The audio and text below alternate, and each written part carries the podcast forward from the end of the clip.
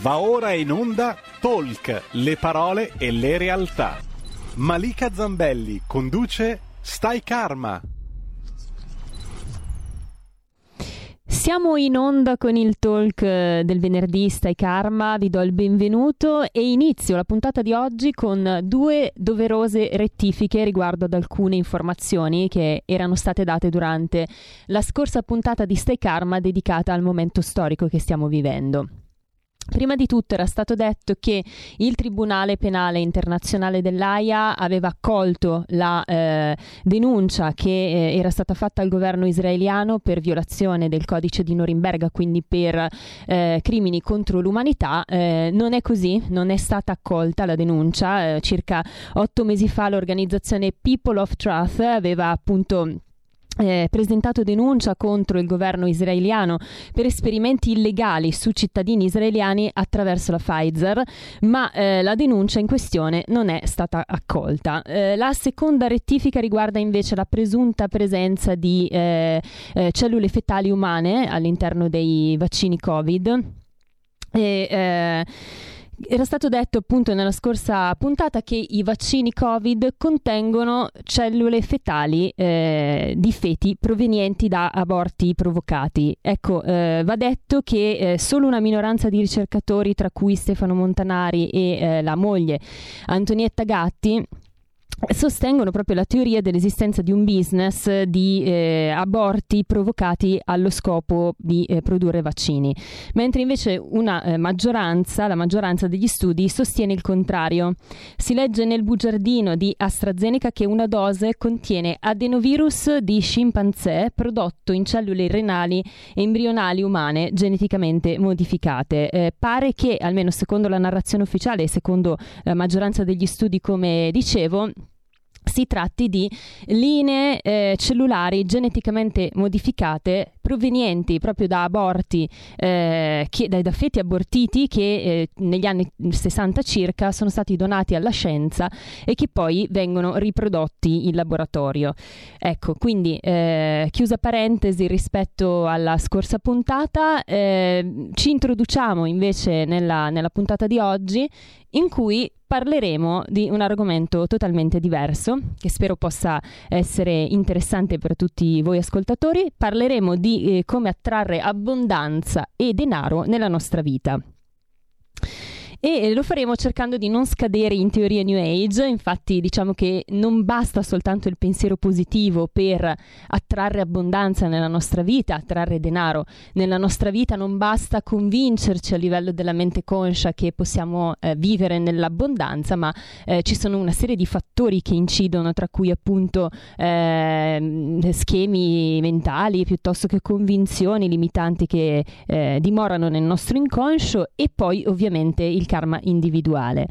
Ecco, quindi possiamo dire che siamo certamente esseri divini, creatori della nostra realtà, ma eh, che prima di riuscire ad attrarre tutto ciò che vogliamo nella nostra vita, dobbiamo ovviamente lavorare sul nostro inconscio, come dicevo, e sui nostri blocchi karmici. Parleremo di questo con un esperto in materia oggi, che vedo già collegato via Skype eh, con noi, lui è l'ingegner Giovanni Maria Vota imprenditore, spiritual quantum coach ed ipnotista spirituale. Giovanni, ciao e benvenuto. Namaste, grazie per avermi invitato. Namaste, grazie mille a te, sono sempre felicissima di averti perché le puntate con te sono sempre interessantissime, poi siamo un po' sulla stessa linea di pensiero e quindi per me è sempre un grande piacere averti. Giovanni, allora io vorrei iniziare proprio da te cioè dalla tua storia, perché tu eh, oggi insegni agli altri come attrarre abbondanza nella propria vita e però diciamo che eh, come prima cosa hai sperimentato su te stesso questa cosa, no? Perché eh, tu hai, hai, avuto un iniziale approccio alla spiritualità proprio per motivi di business. Erano gli anni 90, l'inizio degli anni 90, tu eri direttore di un'azienda americana, la Sun Microsystems, e eh, hai creato, proprio hai, allora avevi creato questo modello aziendale nuovo che ebbe un grandissimo successo. Addirittura L'azienda arriva a portare utili fino al 20% in più rispetto ad altri paesi. Ci racconti un po' come hai fatto ad ottenere questi risultati? Sì, diciamo che era stato il mio capo amministratore delegato Mauro Banchero che mi aveva dato nel 98 un obiettivo, eh, portare la Sun Microsystems Italia, assieme ovviamente all'azienda e a lui, a diventare il fornitore numero uno delle tecnologie nel loro nascente mercato internet e cellulari. Premesso, la Sun Microsystems eh, faceva computer eh, basati su Unix, processore proprio, diciamo specializzati, molto ben formati per il mercato telco e diciamo valevano milioni di euro, quindi non era proprio per il mercato consumer mi disse devi diventare tu il fornitore numero uno, ma rispetto a tutte le altre aziende hai da un decimo a un centesimo dei soldi e delle persone. Buon lavoro. e ok, accolsi la sfida, nel senso che poi quando capo comanda si obbedisce sì, e a lungo si dice analizzai così. il problema. si dice così. Allora, eh, io mia, una delle mie fortune fu che essendo la Sun, diciamo i fondatori derivavano dall'Università di Stanford, quando andavo in, nel quarter andavo anche a studiare a Stanford e lì cominciai a studiare Jung sia nella parte esoterica che psicanalitica e poi allora scopersi anche l'intelligenza emozionale di Goleman. Per mm. farla breve, Diciamo che mettendo assieme questi elementi ho creato un modello aziendale che si basava su un'idea di fondo. Ok, io ho un centesimo delle risorse degli altri, ma ogni persona che lavora con me vale infinito. Vale, eh, non lavora infinito, è molto diverso. Ah, poi la domanda successiva è come fai a far sì che una persona valga infinito? Beh, in ingegneria la cosa è semplice, tu sai che un sistema va a infinito quando va sulla sua frequenza di risonanza. Eh, tutta l'elettronica si basa su questo. E ok, allora bisognava far sì che le persone vivessero, lavorassero sulla loro frequenza di risonanza. Ognuno di noi ha la sua. E qual è la frequenza di risonanza di ognuno di noi? È là dove noi abbiamo i nostri talenti, le nostre capacità innate. Allora il problema è far sì che le persone vivano, lavorino su quello per cui sono nati.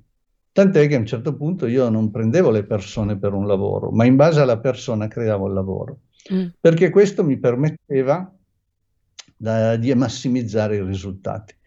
Venne un modello formale chiamato Practices, che è un modello assolutamente non gerarchico. I modelli gerarchici sono devastanti.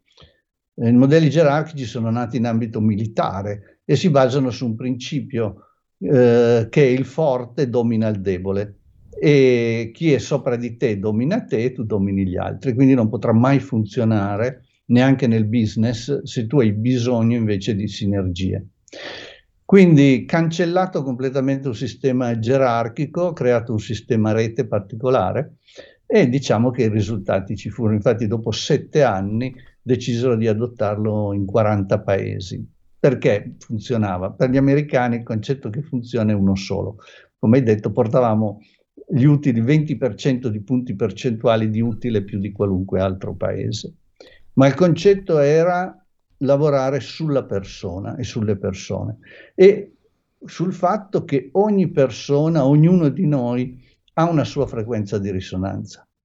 Questo allora l'ho espresso in termini ingegneristici, successivamente parlando in ambito spirituale scopersi che c'è una legge ben precisa che si chiama la legge del Dharma, mm. che assieme alla legge del Karma sono le due grandi leggi spirituali. La legge del Dharma dice che, guarda caso, ognuno di noi ha dei talenti unici e speciali che ha solo lui, quindi ognuno di noi ha dei talenti che ho solo io e non ha nessun altro e sembra mai nessuno l'ha avuto prima e l'avrà dopo. Sì. Nel momento che io trovo i miei talenti unici e speciali e mi chiedo non quanto ci guadagno, ma come posso essere utile a me stesso prima di tutto e agli altri, entro nel flusso della mia vita e come effetto anche collaterale entro anche nell'abbondanza economica illimitata. Perché? Perché io quel lavoro lo faccio godendo, e per me è facile, mi diverto farlo Gli altri mi riconoscono questa capacità e mi pagano per questo. Quindi la caccia, possiamo dire, per ognuno di noi è trovare questi nostri talenti e poi su quello impostare la nostra vita. Ecco, è un concetto eh, forse un po' difficile da comprendere in una società come la nostra, dove abbiamo un'idea di lavoro eh, che uh, lavoro uguale fatica, no? Eh, lavoro uguale sacrificio. Spesso c'è questa associazione mentale in realtà, come dici tu, tutti noi siamo unici e speciali, abbiamo dei talenti che vanno semplicemente scoperti. Io, ad esempio, facendo proprio un lavoro su me stessa attraverso lo sciamanesimo, la psicoterapia, ho scoperto quali erano i miei talenti perché io stessa non ne ero a conoscenza ed è importantissimo perché cambia completamente la vita. Allora, come facciamo a scoprire i nostri talenti? Io in questo modo l'ho fatto, ci saranno tanti altri modi, no? Allora, una premessa, giustamente, eh, da un punto di vista anche linguistico etimologico, c'è una cosa che tu hai detto che è importante. La parola lavoro, mh, hm, la sua etimologia è da labor, inteso che poi travaglio, travaglium, mh, hm, eh, il travaglio, il trabajo, eh, travaglier sì. in piemontese, eh, che è il travaglio e ha come origine dal tripaglium, il tripaglium che cos'è? Tripaglium è uno str- lo strumento, la ruota a tre pali di tortura dove venivano eh. torturate eh. le persone. Ecco, infatti. È l'origine della parola lavoro. Mm? E qui c'è tutta una letteratura anche antica eh, che ne parla in abbondanza, che è diverso, per esempio in italiano non c'è un termine, in inglese c'è, questo è il job inglese, il work eh, e invece indica proprio quelle attività che sono consone alla tua natura, che non diventa più un lavoro, ma diventa un piacere della vita. Mm.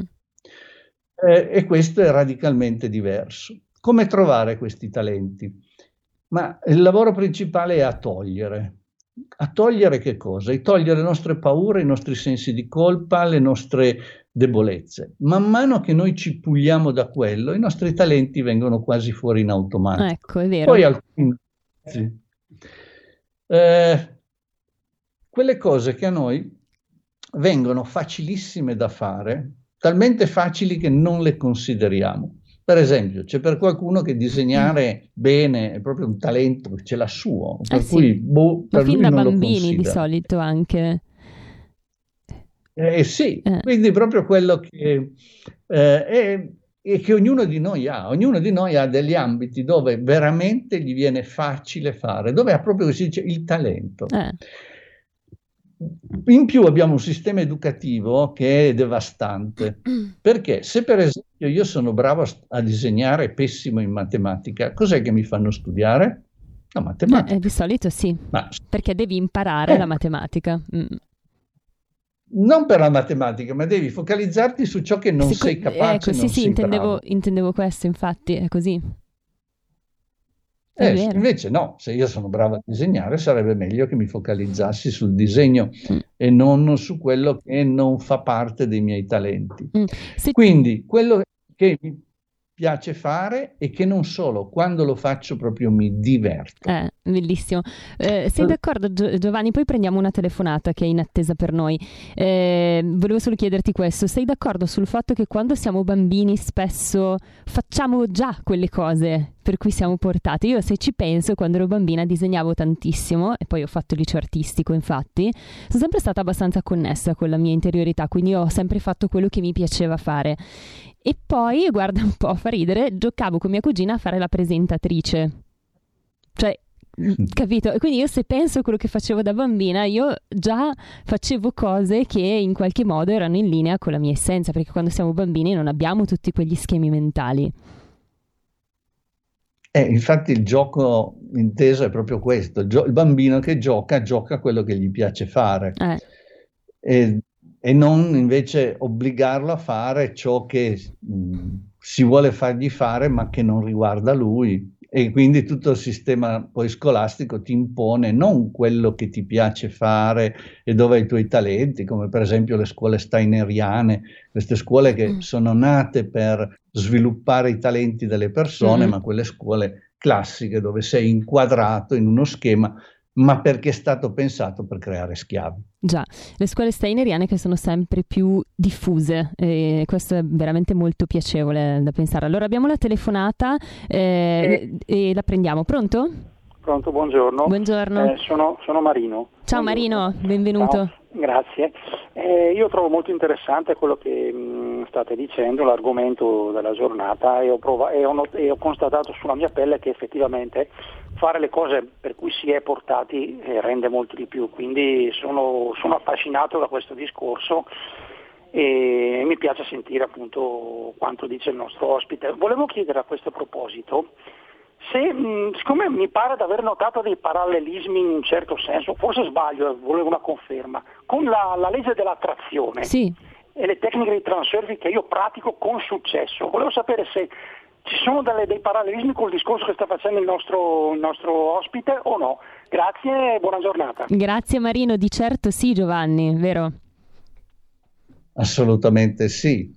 Eh, la legge di attrazione è la legge di risonanza, eh, ovvero è la, una, è la, seconda grande legge dell'universo, sia fisica che spirituale. Eh, noi attiriamo nella nostra vita le frequenze che mandiamo fuori. Eh, tra l'altro questo è importante da capire. Noi attiriamo la frequenza che mandiamo fuori. Cosa vuol dire? Se io mando fuori rabbia, mi attirerò nella mia vita rabbia. In base a che cosa? Alla fre- legge di risonanza, legge del karma, legge di azione e reazione, chiamiamola come vogliamo. Se io mando fuori gioia, attiro gioia. Se io mando fuori eh, ricchezza, energia di ricchezza e abbondanza, attirerò me ricchezza e abbondanza. Se mando fuori energia di scarsità e povertà, attirerò a me scarsità e povertà. E qui è veramente una delle chiavi e giustamente l'ascoltatore ha centrato un punto chiave di tutto il discorso. La domanda è che energie io mando fuori tutto il giorno? Perché sono quelle che poi mi creano la realtà. Visto dall'altra parte, se io guardo cosa vivo, queste mi stanno dicendo quali energie io sto mandando fuori, in genere a livello totalmente inconsapevole, a livello subconscio. Se quello che vivo non mi piace, allora devo andare a cambiare dentro di me le frequenze che io mando fuori. Dentro di me dove? Nel mio subconscio. Perché nel mio subconscio? Perché il mio subconscio è 500.000 volte più potente della mia mente conscia. E non è poco. Che cosa 500.000 pro- volte. Sì, questo fa parte di tanti studi eh, fatti eh, in materia, ma lo vediamo anche praticamente. Per esempio, quando io imparo a guida- ho imparato a guidare la macchina, era difficile, è il freno, è la frizione, non tirare sotto i pedoni perché non va bene, eccetera. Adesso uno guida, mentre guida telefona, si trucca, fa di tutto e di più e neanche si va a ammazzare. Com'è possibile questo? È possibile perché diciamo che abbia, messo un automatismo. Abbiamo imparato a guidare in modo automatico. Però, però è pericoloso è quello, è la volta che fai l'incidente quello. è vero. Quando ti rilassi, boom, di solito, almeno adesso non volevo essere catastrofista, ma a volte capita, no? Però guidiamo in modo automatico, no, veramente, non è che stiamo più lì a pensare. Sì, è vero. Consciamente, perché quell'abilità è passata al nostro subconscio. Quando noi facciamo qualcosa in automatico, chi è il nostro automatico? È il nostro subconscio. Perché quando io imparo a suonare eh, all'inizio è difficile, devo essere concentrato, ripeto, ripeto, ripeto, fino a che in automatico suono. Quell'automatico chi è? È il subconscio che ha imparato come si fa ed essendo così potente è in grado di eh, permettermi di suonare mentre senza pensarci consciamente. Mm? E il nostro subconscio è quello che gestisce tutto il nostro corpo, il sistema nervoso autonomo ed è eh, il serbatoio delle nostre grandi risorse. Cosa c'è lì dentro? Beh, lì dentro c'è tutto quello che ho vissuto dal concepimento a oggi. Il nostro cervello non dimentica nulla, uno dice, ma io non me lo ricordo, non te lo ricordi consciamente, ma per esempio, Se io ti porto, come faccio in ipnosi spirituale, tu ti ricordi benissimo tutto, ti ricordi come stavi nell'utero di tua mamma, ti ricordi come eh, stavi da bambino. E se per esempio io ho nel subconscio registrato che mio padre mi dice che sono un fallito, quando io decido, dico io voglio avere successo, ma questo voglio avere successo lo sto dicendo con la mia mente conscia.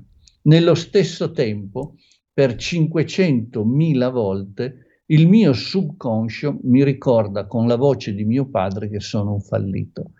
Allora a quel punto prima o poi fallisco. Eh, sì.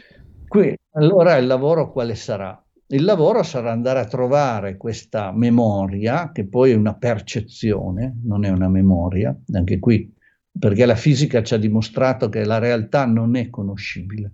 Quello che noi abbiamo della realtà è una nostra percezione e quindi noi viviamo per percezioni.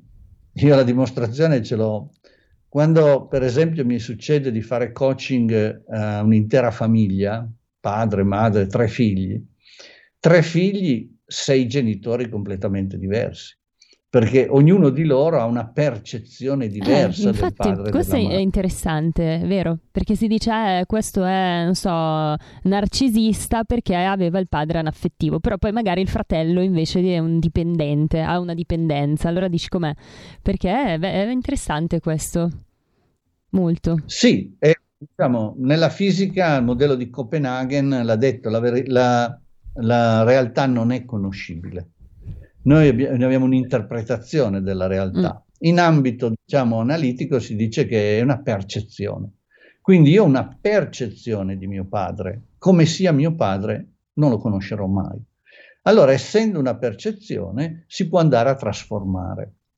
E si va a trasformare, per esempio, con mio padre che mi dice io ti amo e sei di successo. Per cui quando dico o decido voglio avere successo, il mio subconscio, con la voce di mio padre, mi, segue. mi dice esatto, e io metto il turbo. Eh. Poi c'è tutto quello che abbiamo per via genetica, con l'epigenetica, quello che hanno vissuto i nostri genitori, nonni, antenati. Nelle tradizioni spirituali si dice sette generazioni, nella mia esperienza come ipnotista spirituale regressivo praticamente diciamo da Adamo ed Eva in poi. Beh dai, niente di che, poca roba insomma. Diciamo Il peccato originale esempio... che grava sulle nostre spalle insomma. Assolutamente. E quella roba sì. lì del peccato in realtà è una cosa devastante se ci pensiamo, no? perché noi nasciamo già peccatori. E invece Kriyananda, esatto. che mm, fu discepolo diretto di Yogananda, io spesso cito Yogananda perché lo considero la mia guida spirituale, disse peccato è chiamarsi peccatori. E su questo scusami Giuseppe se ti interrompo ma dobbiamo andare in pubblicità. Un'ascoltatrice ci scrive il denaro non fa la felicità, figuriamoci la miseria, ritorniamo tra poco. Thank you. Il futuro appartiene a chi fa squadra. Le radio italiane si uniscono per giocare la partita da protagoniste. Nasce l'app Radio Player Italia. 140 stazioni in una sola rete. Scegli la tua preferita e ascolta il suono perfetto del digitale. Gratis, senza registrazione. Senza interruzioni. Compatibile con tutti i device. Le notizie, la compagnia. La musica scelta da chi la ama, la conosce e la vive. Scarica Radio Player Italia. Il futuro batte con la radio nel cuore. Anche RPL è disponibile su Radio Player Italia.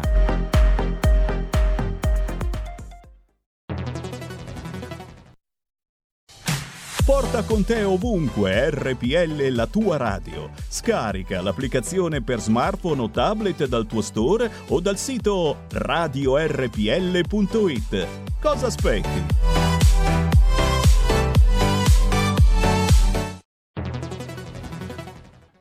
Dal 1849 Brescia è la leonessa d'Italia perché Brescia, i bresciani e le aziende bresciane non mollano mai. La Sargom di Rodengo Saiano Brescianissima è sempre più forte per vendere, lavorare e trasformare articoli gomma plastica tecnico-industriali. Alla Sargom potete inoltre trovare tubi gomma e plastica per aspirazione mandata aria, acqua, acidi, solventi e abrasivi, le cui caratteristiche e schede tecniche sono nel sito www.sargom.it. Grazie Brescia, da Sargom Rodengo Saiano, Brescia.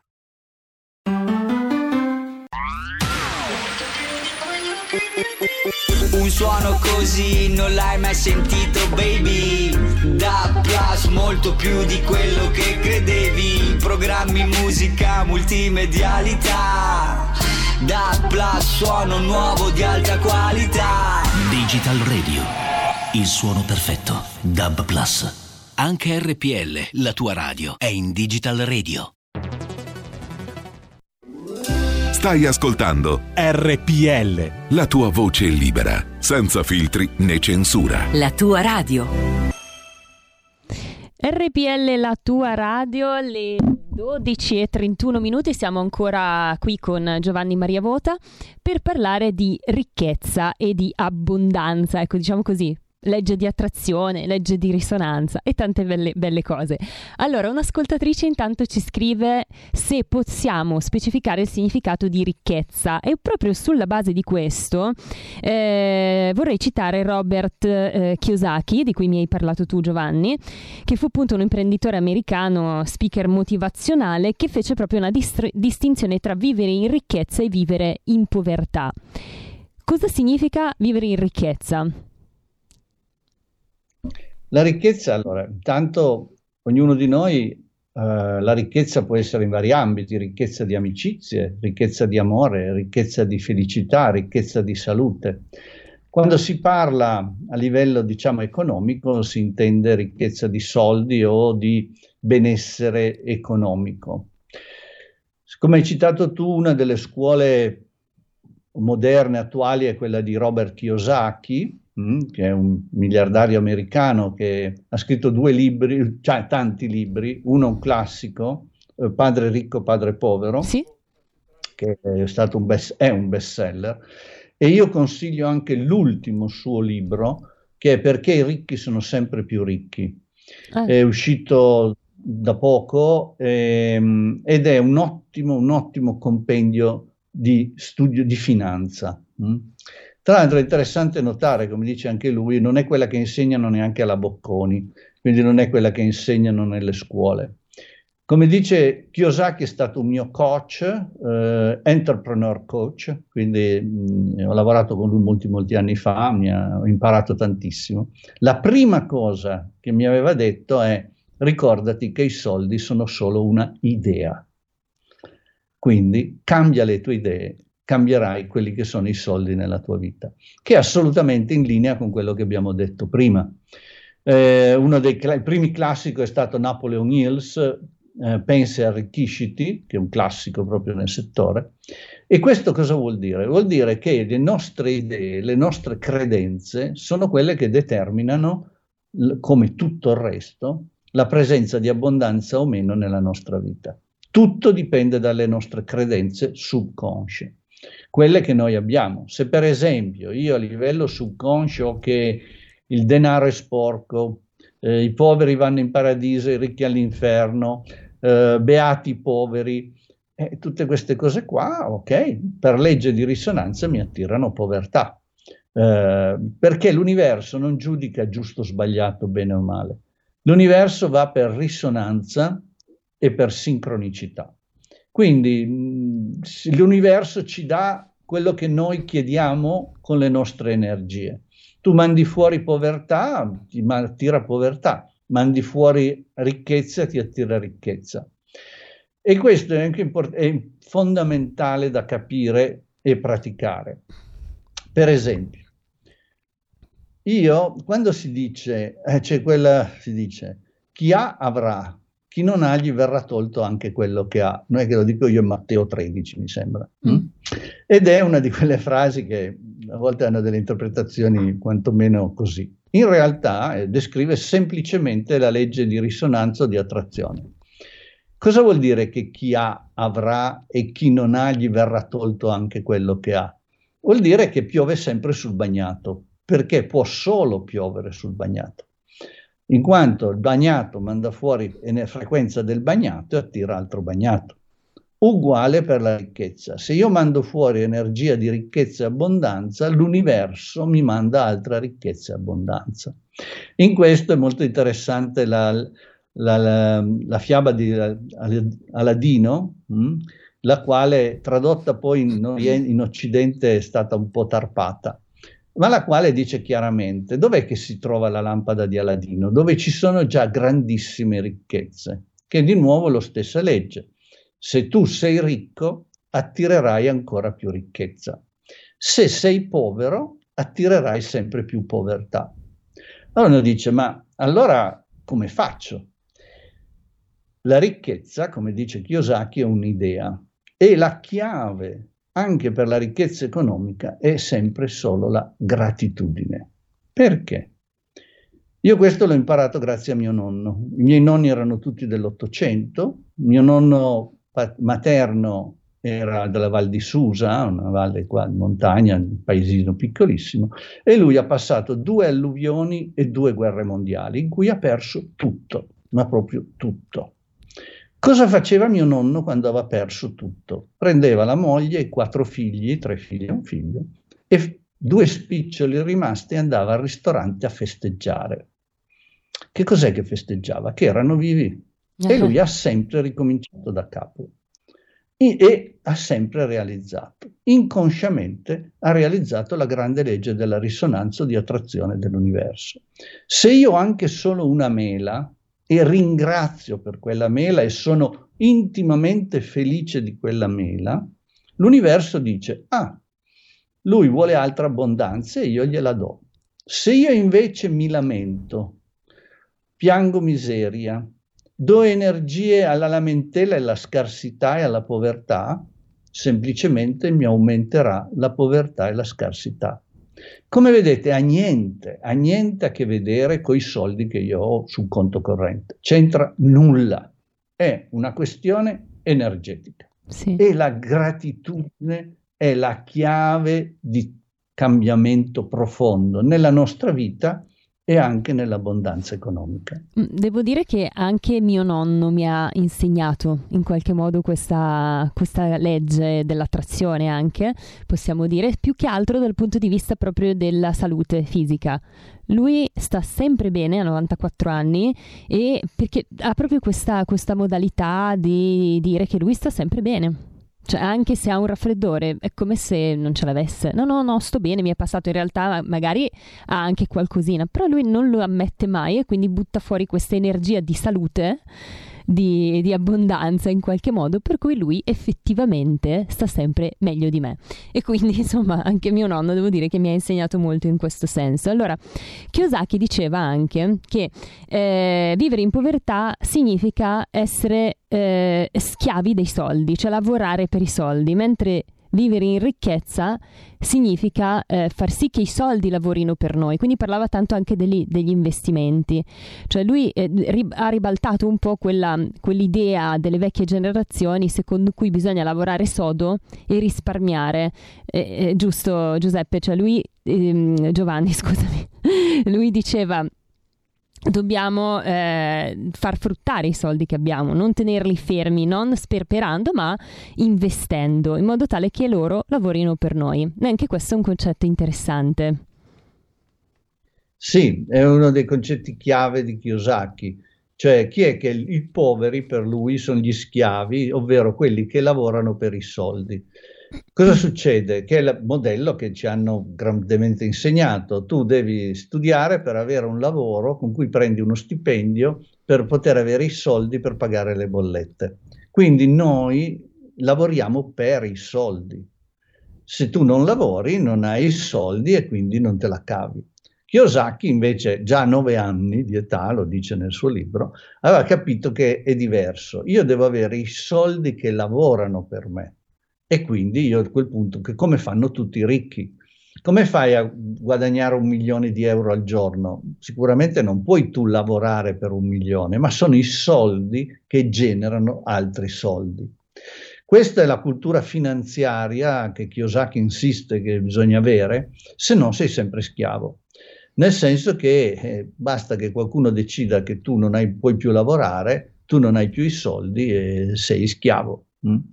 Se invece hai, come dice Kiyosaki, tante fonti di reddito che automaticamente ogni mese ti generano migliaia di euro, ok, tu sei libero. Libero in che cosa? Hai il tuo tempo. Eh, nel senso che il tempo è la ricchezza più grossa della nostra vita, ma se noi la dobbiamo passare, come si dice in America, 9-17, lunedì, venerdì, a fare un lavoro per avere i soldi, eh, la nostra vita ce la bruciamo in quel modo. Se io invece ho soldi in modo illimitato, sono libero e nessuno più mi può ricattare. Il terzo passo è quello che accennavo prima, che è un passo quando si arriva nell'abbondanza illimitata, che a quel punto mi fluisce senza che io non debba mai preoccuparmi dei soldi. Quello è un livello spirituale quando l'universo, quando io sono al servizio dell'universo, ma al servizio, come ho detto prima, con i miei talenti, dove mi chiedo come posso aiutare me stesso e gli altri grazie ai miei talenti e non metto mai i soldi, come, i soldi non sono mai un obiettivo, i soldi sono naturale conseguenza delle mie azioni o dei miei pensieri. Anche in azienda mi davano gli obiettivi o un commerciale, io li moltiplicavo per due e poi lo dimenticavo, non mi sono mai preoccupato a che punto fosse del mio budget, perché il mio problema era mm, fare bene. Poi se fai bene, eh, i soldi arrivavano sempre, infatti sono sempre arrivati. Quindi i soldi anche a livello business non possono essere un obiettivo, sono una naturale conseguenza del fatto che sei in un certo modo. Allora, il modello di Kiyosaki, che tra l'altro è famosissimo, io vi consiglio di studiarlo, consiglio il gioco di Kiyosaki, Cash Flow 101, lo trovate, che eh, è tipo Monopoli, però a dispetto di Monopoli ti fa, simula molto bene cosa vuol dire quando tu lavori per i soldi, come fai a uscire da quella che lui chiama la ruota del criceto, cioè quando tu continui a girare lì perché lavori per avere i soldi, per pagare le bollette, lavori e quella ruota non esci mai, come uscire da quella ruota quando passi nella vita dei ricchi? E come cambia radicalmente il tuo approccio. Io consiglio da sempre spassionatamente di comprarlo, di giocarci e c'è anche Cashflow 202 che si simula, riproduce molto bene cos'è il trading finanziario e lì si scoprono, per chi non c'è dentro, delle cose incredibili. Una per esempio, eh, le get e le put, che sono due operazioni finanziarie molto interessanti. Se per esempio prendiamo che una Fiat è a 50, io posso scommettere che arriva a 90 e quando arriva a 90 guadagno 40 ma se io scommetto che Fiat fallisce e va a zero o a 10, quando la Fiat fallisce io guadagno ancora di più, perché guadagno di nuovo 40. Difatti, quando sui giornali dicono la, borla, la borsa cre- crolla, eccetera, i ricchi guadagnano tantissimo e quindi sono tutti giochi Mm, e però conoscere queste, com'è il gioco, conoscere le regole, conoscere come funziona la vera finanza è molto importante. Kiyosaki infatti insiste che quello che importa è la cultura e lo studio finanziario, che però di questo tipo. E io ripeto, il suo ultimo libro, perché i ricchi sono sempre più ricchi, lo spiega molto bene perché infatti fare investimenti, poi questo ripeto sempre quello che ci insegna un po' la nostra società, può essere anche molto rischioso, cioè bisogna saper fare investimenti, no? Perché se si investe nel modo sbagliato eh, siamo punti a capo, quindi ci sono anche dei modi per imparare ad investire al meglio i nostri soldi? Beh, Kiyosaki sostiene il contrario, dice che non investire è rischioso. Sì, infatti... Diciamo che il modello che un po' di tempo fa era studia, lavora, trovati un impiego, arrivi alla pensione. Mm, questo ormai non c'è più, mm, le pensioni ormai beh, lo vedo, non, non esisteranno più. Eh, il lavoro fisso, mi ricordo, io sono di Torino, quando da piccolo Fiat faceva la festa per chi è 30 anni di Fiat, ma adesso in 30 anni, giustamente, io non, ho, non, sono stato più di tre anni nello stesso lavoro, eccetto poche volte, proprio... Devo dire perché? Anch'io. Perché il cambiamento è, è, la vita ormai, quindi eh, non solo, eh, anche qui ci sarebbe tanto da parlare su questo. Per gli investimenti sicuramente il punto è farsi una cultura. Io con questo sono d'accordo con Kiyosaki. Poi certamente bisogna avere dei consulenti, persone che ti fidi, ma se tu prima non ti fai una tua cultura, non studi, non capisci i meccanismi, eh, allora giochi al buio. Ecco, e si resta Poi... nella convinzione di Checco Zalone che il posto fisso è sacro. questo non esiste più e non esisterà mai più.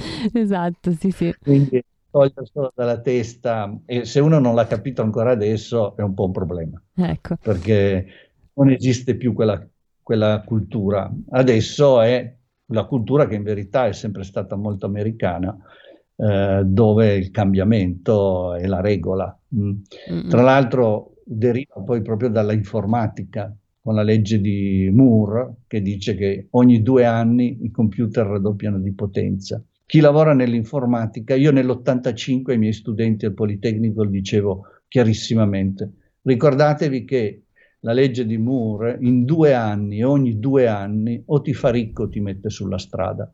Adesso che l'informatica è pervasiva in ogni ambito della vita, riguarda tutti. Ecco. Quindi bisogna essere consapevoli che in due anni cambia il mondo e io devo essere pronto a quel cambiamento.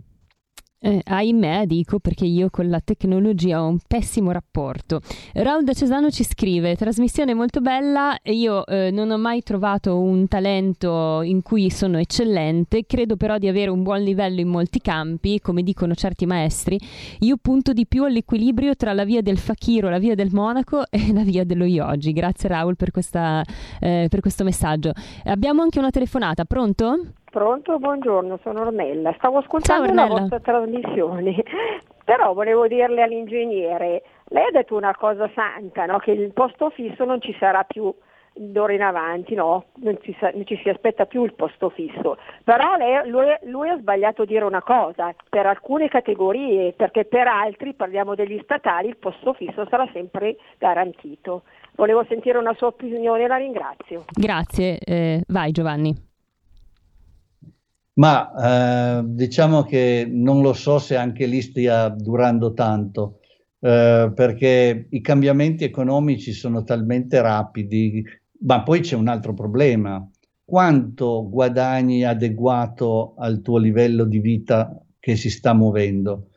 Perché tutti i posti fissi eh, sono pensati per, mh, diciamo, quello che era il ceto medio, mh, che però è quello oggi più pressato. Per esempio, da sempre il sistema delle tasse mondiali, quali sono i, le persone più tassate? Sono i dipendenti, che hanno poi in Italia in particolare, dove la pressione fiscale deriva del 70%, o anche i liberi professionisti. Dov'è che le tasse sono il minimo? Le tasse sono più basse nell'imprenditoria, chi fa l'imprenditore, anche se in Italia, ripeto, è tutto da discutere per certi versi, ma soprattutto negli investimenti finanziari. Questo è, eh, diciamo, il modello eh, mondiale. Eh, è interessante notare che eh, tra i dipendenti e i liberi professionisti, questo è il 95% della popolazione, i quali purtroppo si dividono solo il 5% della ricchezza.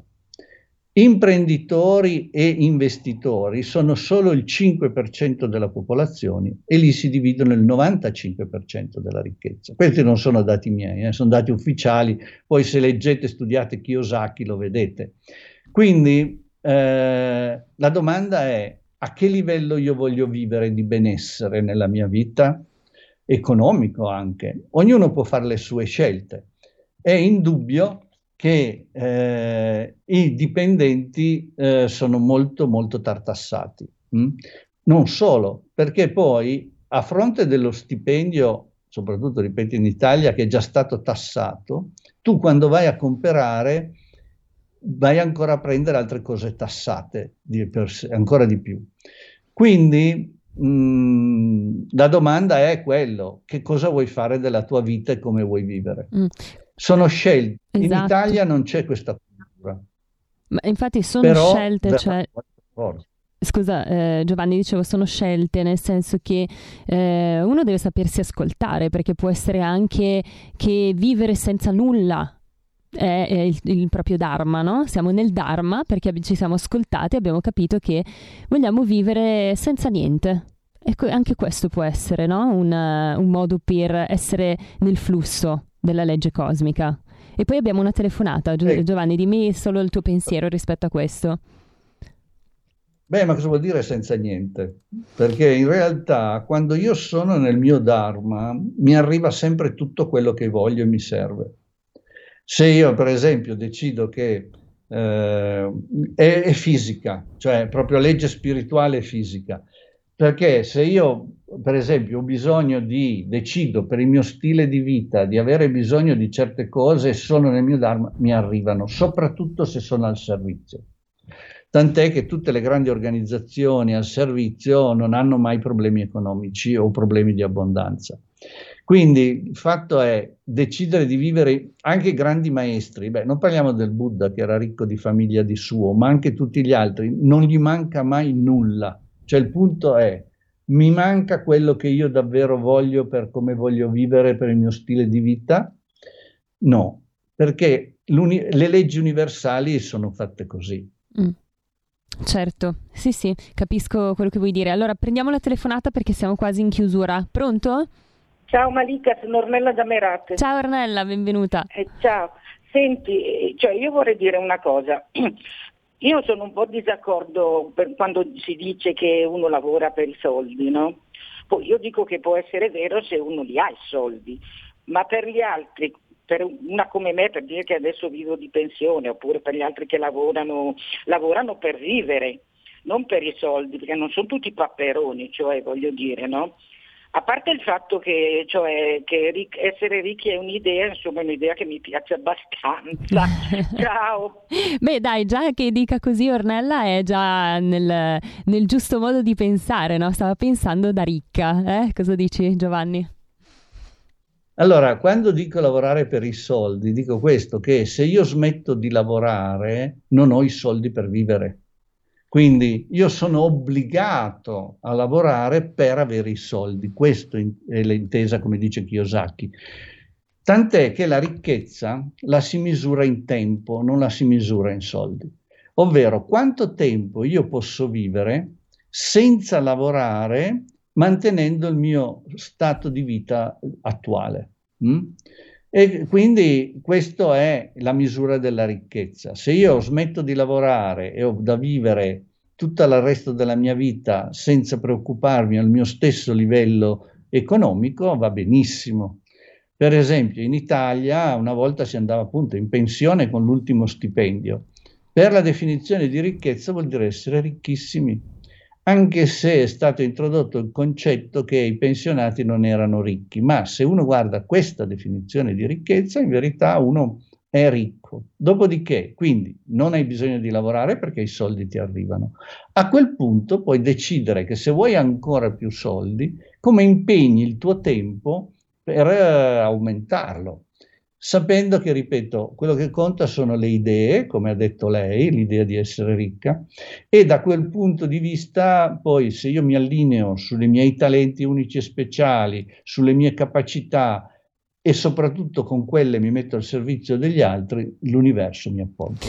Ecco, sulla base di questo allora possiamo dire che chi ha il reddito di cittadinanza è nell'abbondanza più di chi lavora per 500 euro al mese, in qualche modo, no? Se però a quel punto, visto che ha quel reddito che appunto è importante, il tempo poi uno lo usa per studiare, per crescere, perché se per caso quel reddito un domani non c'è più, io comunque sono pronto mm-hmm ad andare ho altra abbondanza. Ecco, benissimo. Allora, eh, un'ultima cosa perché dobbiamo chiudere. Eh, abbiamo detto tutte queste, queste, cose, insomma, ci sono delle piccole regole che possono essere seguite per cercare di avere e attrarre più abbondanza, più denaro nella nostra vita, però come dicevamo, occorre lavorare anche sull'inconscio, perché se ci sono convinzioni limitanti, poi anche continuamente ripetersi io sono ricco, io voglio essere ricco serve a poco se non andiamo a lavorare, come dicevamo dicevi tu nel, nel subconscio. C'è un altro punto però che è diciamo il karma individuale, volevo sapere cosa ne pensi tu di questo, e eh, se per esempio io nel mio tema natale ho una situazione in cui eh, c'è scritto no, nella mia carta natale che eh, avrò difficoltà nell'attrarre denaro, quanto in quel caso può essere utile eh, lavorare con la legge di attrazione? Cioè se il mio karma è quello, è possibile comunque cambiare il karma in qualche modo e come? Assolutamente, perché il tema natale è come le previsioni meteo mi dicono guarda che domani nevica, perfetto, io mi attrezzo per il fatto che domani esco pronto per la neve. Se il mio tema natale o qualunque altra cosa mi dice che io ho dei problemi in una certa area, fantastico. Allora mi sta dicendo, indirizzando dove andare a lavorare dentro di me affinché poter us- vivere bene anche, nonostante quella situazione. È un aiuto, come anche le malattie tutti i dolori fisici, sono messaggi che ci aiutano per dirci dove andare a lavorare dentro di noi, nel nostro subconscio, affinché io possa poi vivere in abbondanza e in salute. Quindi sì, e poi ricordo la legge del karma e la legge di azione e reazione cioè ci tornano le energie che mandiamo fuori, non quel che facciamo. E che magari abbiamo mandato fuori per troppe vite, quindi perché non sfruttare questa vita per andare oltre queste convinzioni limitanti che abbiamo avuto per troppo tempo? Allora, eh, quindi, eh, ecco, ehm, quindi per chiudere voglio solo leggerti questo messaggio sempre di Raul da Cesano che dice, eh, devo dire questo modello di evoluzione non mi piace molto, è il motivo per cui oggi la vita è diventata tutta un voler inseguire la scalata vita sociale ed è da qui che poi abbiamo problemi di adattamento. Cosa ne pensi in due parole? No, è una scelta personale, ognuno di noi sceglie che tipo di vita vuole. È proprio qui la nostra possibilità. Che vita voglio fare? Scalata sociale? Boh, oppure invece voglio scegliere di vivere me stesso completamente e totalmente? Questa è la nostra scelta. Ecco, quindi sta a noi, insomma, la responsabilità di ciò che ci accade nel, nella nostra vita è sempre e solo nostra. È un concetto difficile eh, a cui avvicinarsi, ma devo dire che cambia radicalmente la vita. Grazie Giovanni, ti devo salutare perché siamo, siamo alla fine. grazie, namaste. Grazie a voi, grazie sempre e alla prossima sicuramente avremo altre occasioni per parlare insieme di questi argomenti interessantissimi. Vi do appuntamento a questa sera alle ore 21, sarò con Filippo Nardi sempre con il suo London Calling e come dicevo parleremo della passione degli italiani per il cibo, mettendola a confronto con l'approccio che invece hanno gli inglesi nei confronti del cibo che sicuramente non considerano una cultura come invece noi, eh, come invece noi lo consideriamo. Quindi vi aspetto stasera alle 21, grazie e buon venerdì. Avete ascoltato Stai Karma.